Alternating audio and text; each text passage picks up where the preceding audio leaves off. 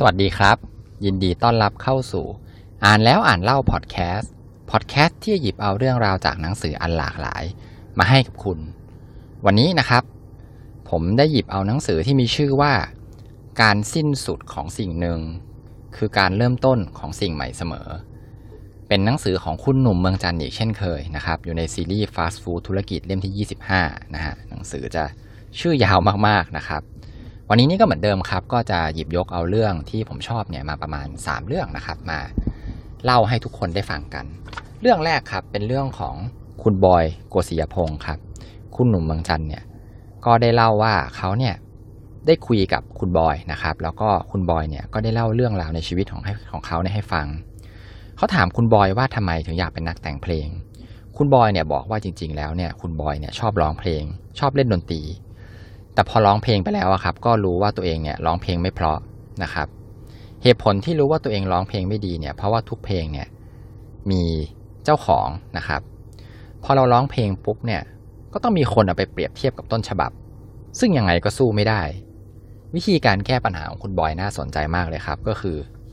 เราก็เลยต้องเป็นต้นฉบับซะเองนะครับ เนี่ยคือเหตุผลที่เขาเริ่มแต่งเพลงนะครับ เมื่อเพลงเนี้ยเขาแต่งเองร้องเอง เพลงก็เป็นของเขา ก็ไม่ต้องแข่งกับใครนะครับ เป็นวิธีคิดที่น่ารักมาก ๆ เลยนะครับ คุณบอยเนี่ยเล่าว่าเขาเนี่ยเริ่มแต่งเพลงตั้งแต่สมัยเป็นนักเรียนเลยนะครับ เพลงที่ถือว่าเป็นเพลงแรกที่เขาแต่งเนี่ยก็คือเพลงที่ขึ้นต้นว่า เธอคือลมหายใจ เธอคือทุกอย่างจะรักเธอไม่มีวันจางไปจากใจนะครับ ทุกคนน่าจะเคยได้ยินเพลงนี้นะครับ คุณบอยเนี่ยแต่งเพลงนี้เพื่อที่จะจีบสาว ที่ปัจจุบันก็คือเป็นภรรยาของเขานั่นเองนะครับ คุณบอยเนี่ยอาจจะเป็นนักแต่งเพลง ไม่กี่คนหรอกที่สามารถที่จะออกอัลบั้มของตัวเองได้นะครับ โดยปกติแล้วเนี่ย ชื่ออัลบั้มเนี่ยครับ ก็จะเป็นชื่อของเพลงใช่ไหมครับเขาก็จะเขียนตัวใหญ่ๆไว้ว่าศิลปินเจ้าของเพลงเนี่ย คนที่เป็นคนร้องเนี่ยคือใคร ก็คือขายนักร้องนะครับ แต่อัลบั้มเพลงของบอยเนี่ย กลับผิดจากคนอื่นครับ ก็คือใส่ชื่อคุณบอยไว้ในเป็นตัวใหญ่ ๆ เลยนะครับ แล้วใส่ชื่อศิลปินที่ร้องเนี่ยตัวเล็กๆนะครับ กลายเป็นว่าขายชื่อคนแต่งเพลงมากกว่าตัวนักร้องเสียอีกนะครับ อันนี้แหละครับเป็นความยิ่งใหญ่ของคุณบอยนะครับ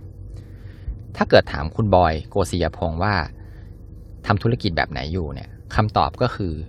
ทำเหมือนกับขายก๋วยเตี๋ยวครับ อันนี้เนี่ยเป็นคำสอนของคุณพ่อคุณบอยนะครับ คุณพ่อเขาเนี่ยบอกว่า ลูกค้าแต่ละคนเนี่ย มีรสชาติที่ชอบไม่เหมือนกัน ดังนั้นเวลาที่จะปรุงก๋วยเตี๋ยวให้กับคนอื่นเนี่ย ให้เราปรุงรสชาติเหมือนกับที่เราชอบกินนะครับ เพราะถ้าลูกค้าชอบ เราก็จะมีความสุข แต่ถ้าเขาไม่ชอบเนี่ย เราก็ยังกินเองได้ ผมทำงานแบบนี้ อันนี้เป็นคำพูดของคุณบอยนะครับ ต้องบอกเลยว่าคมมากนะครับ ในขณะที่หลักการธุรกิจทั่วไปเนี่ย เราต้องคำนึงถึงความต้องการของลูกค้าเป็นหลัก ลูกค้าชอบอะไรเราก็ต้องทำแบบนั้น ลูกค้าคือพระเจ้า แต่สำหรับบอย เขาใช้มุมมองของศิลปินเนี่ยทำธุรกิจ เพราะเป้าหมายของเขาครับคือความสุข ถ้าลูกค้าชอบ แต่เขาไม่ชอบ ตัวเขาเองก็ไม่มีความสุข ถ้าเกิดลูกค้าไม่ชอบ เขาก็ยังคงชอบผลงานของเขาเหมือนเดิม อย่างน้อยเนี่ยไม่มีใครชอบเลยแต่เขาก็มีความสุข มุมคิดเรื่องความสุข เป็นเหมือนเข็มทิศในชีวิตของคุณบอย ตัวเขาเองเนี่ยจะทบทวนเรื่องนี้เรื่อยๆนะครับ อย่างเรื่องของครอบครัว คุณบอยเนี่ยก็จะพูดคุยกับภรรยาแล้วก็ลูกๆเนี่ยเป็นประจำเพื่อทบทวนการใช้ชีวิต เพราะเขาเนี่ยไม่ได้มีเป้าหมายเพียงแค่การอยู่ด้วยกัน แต่เป้าหมายคืออยู่ด้วยกันอย่างมีความสุขนะครับ อยู่ด้วยกันนะฮะกับอยู่ด้วยกันอย่างมีความสุขเนี่ยการใช้ชีวิตแตกต่างกันมากเลยนะครับ อันนี้เนี่ยฟังเราอึ้งเลยทีเดียวนะครับ ใครที่ฟังเพลงของบอยมาตลอดนะครับ ก็ต้องบอกเลยว่าเพลงรักของเขาเนี่ยไม่มีเพลงอกหักเลยนะครับ ถ้าคุณสังเกต ทั้งที่เพลงอกหักเนี่ยจะเป็นเพลงที่คนเนี่ยส่วนมากจะชอบนะครับ เพลงของบอยเนี่ยจะเป็นธีมที่มีแต่ความสุข ฟังเราได้พลังบวกแล้วก็อบอุ่น รู้ไหมครับว่าทำไมบอยเนี่ยถึงไม่ยอมแต่งเพลงรักที่เป็นเพลงอกหักเลย เป็นเหตุผลส่วนตัวมาก ๆ เลยครับ เขาไม่แต่ง เพราะว่าเขาไม่ชอบครับ บอยไม่ชอบเรื่องเศร้านะครับ ก็เลยไม่แต่งเพลงที่เป็นเพลงอกหักนะครับ ฟังดูแล้วแบบอินดี้มาก ๆ เลยนะครับ แต่ก็ก็ต้องบอกเลยว่าคุณบอยก็ประสบความสำเร็จนะครับ แล้วก็มีความสุขด้วยนะฮะก็เป็นแนวคิดที่น่าสนใจทีเดียวนะครับ เรื่องถัดมาครับเรื่องที่ 2 เป็นเรื่องของคุณ วรวุฒิอุ่นใจนะครับที่เป็นบอสใหญ่ของบริษัท Office Mate ที่ตอนนี้โดนเซ็นทันเทคโอเวอร์ไปแล้วนะครับ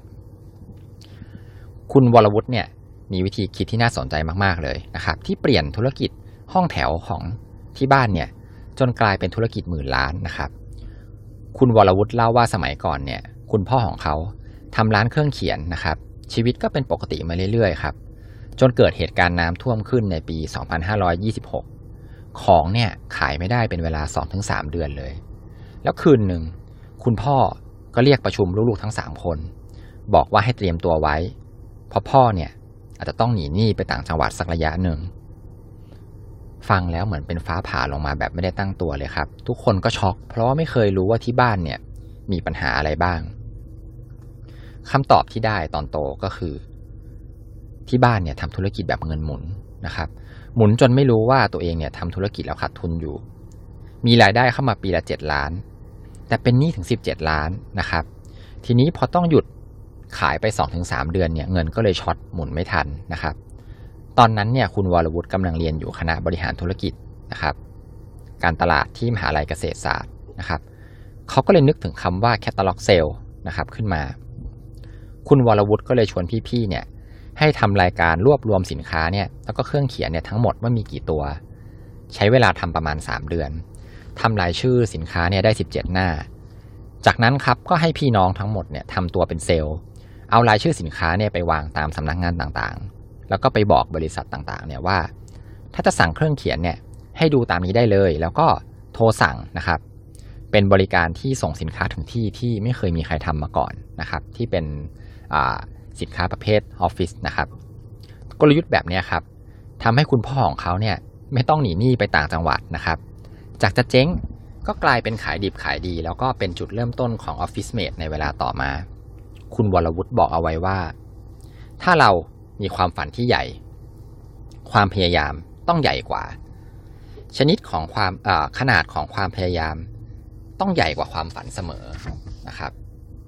จะมาฝันใหญ่แล้วพยายามเล็ก ๆ เนี่ย ไม่มีทางสำเร็จหรอก ดังนั้น ถ้ายิ่งฝันใหญ่มาก ต้องพยายามมากกว่าปกตินะครับ อันนี้เนี่ยก็เป็นข้อคิดที่ได้ที่น่าสนใจเลยทีเดียวนะครับ เป็นคำคมคำคมอันนึงเลยทีเดียวนะครับ เรื่องสุดท้ายครับ เป็นเรื่องของคนคนหนึ่งนะครับ เป็นเพื่อนของคุณหนุ่มเมืองจันนะครับ คุณหนุ่มเมืองจันก็เล่าว่าเพื่อนเขาคนนี้เป็นผู้บริหารรุ่นใหม่ที่มีฝีมือเลย แล้วก็ผู้ใหญ่เนี่ยให้ความไว้วางใจมาตลอด จนอยู่มาวันหนึ่งเกิดปัญหาขึ้นในองค์กร เพื่อนคนนี้ก็โดนย้ายไปนั่งอยู่ในตำแหน่งลอยๆ ที่มีแต่ตำแหน่งแต่ไม่มีงานให้ทำนะครับ ในเชิงการบริหารเนี่ยเรื่องแบบนี้ถือเป็นเรื่องปกติ เหมือนข้าราชการที่โดนโยกไปเป็นผู้ตรวจราชการ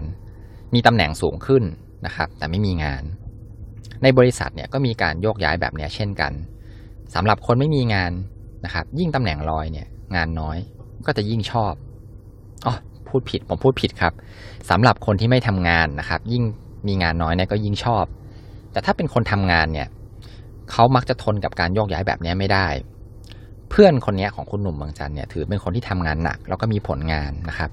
พอเจอการโยกย้ายให้ไปนั่งตำแหน่งลอยๆ แบบเนี้ยเพื่อนฝูงก็กังวลกันว่าเขาเนี่ยจะรับไม่ได้แล้วก็กลัวว่าจะลาออก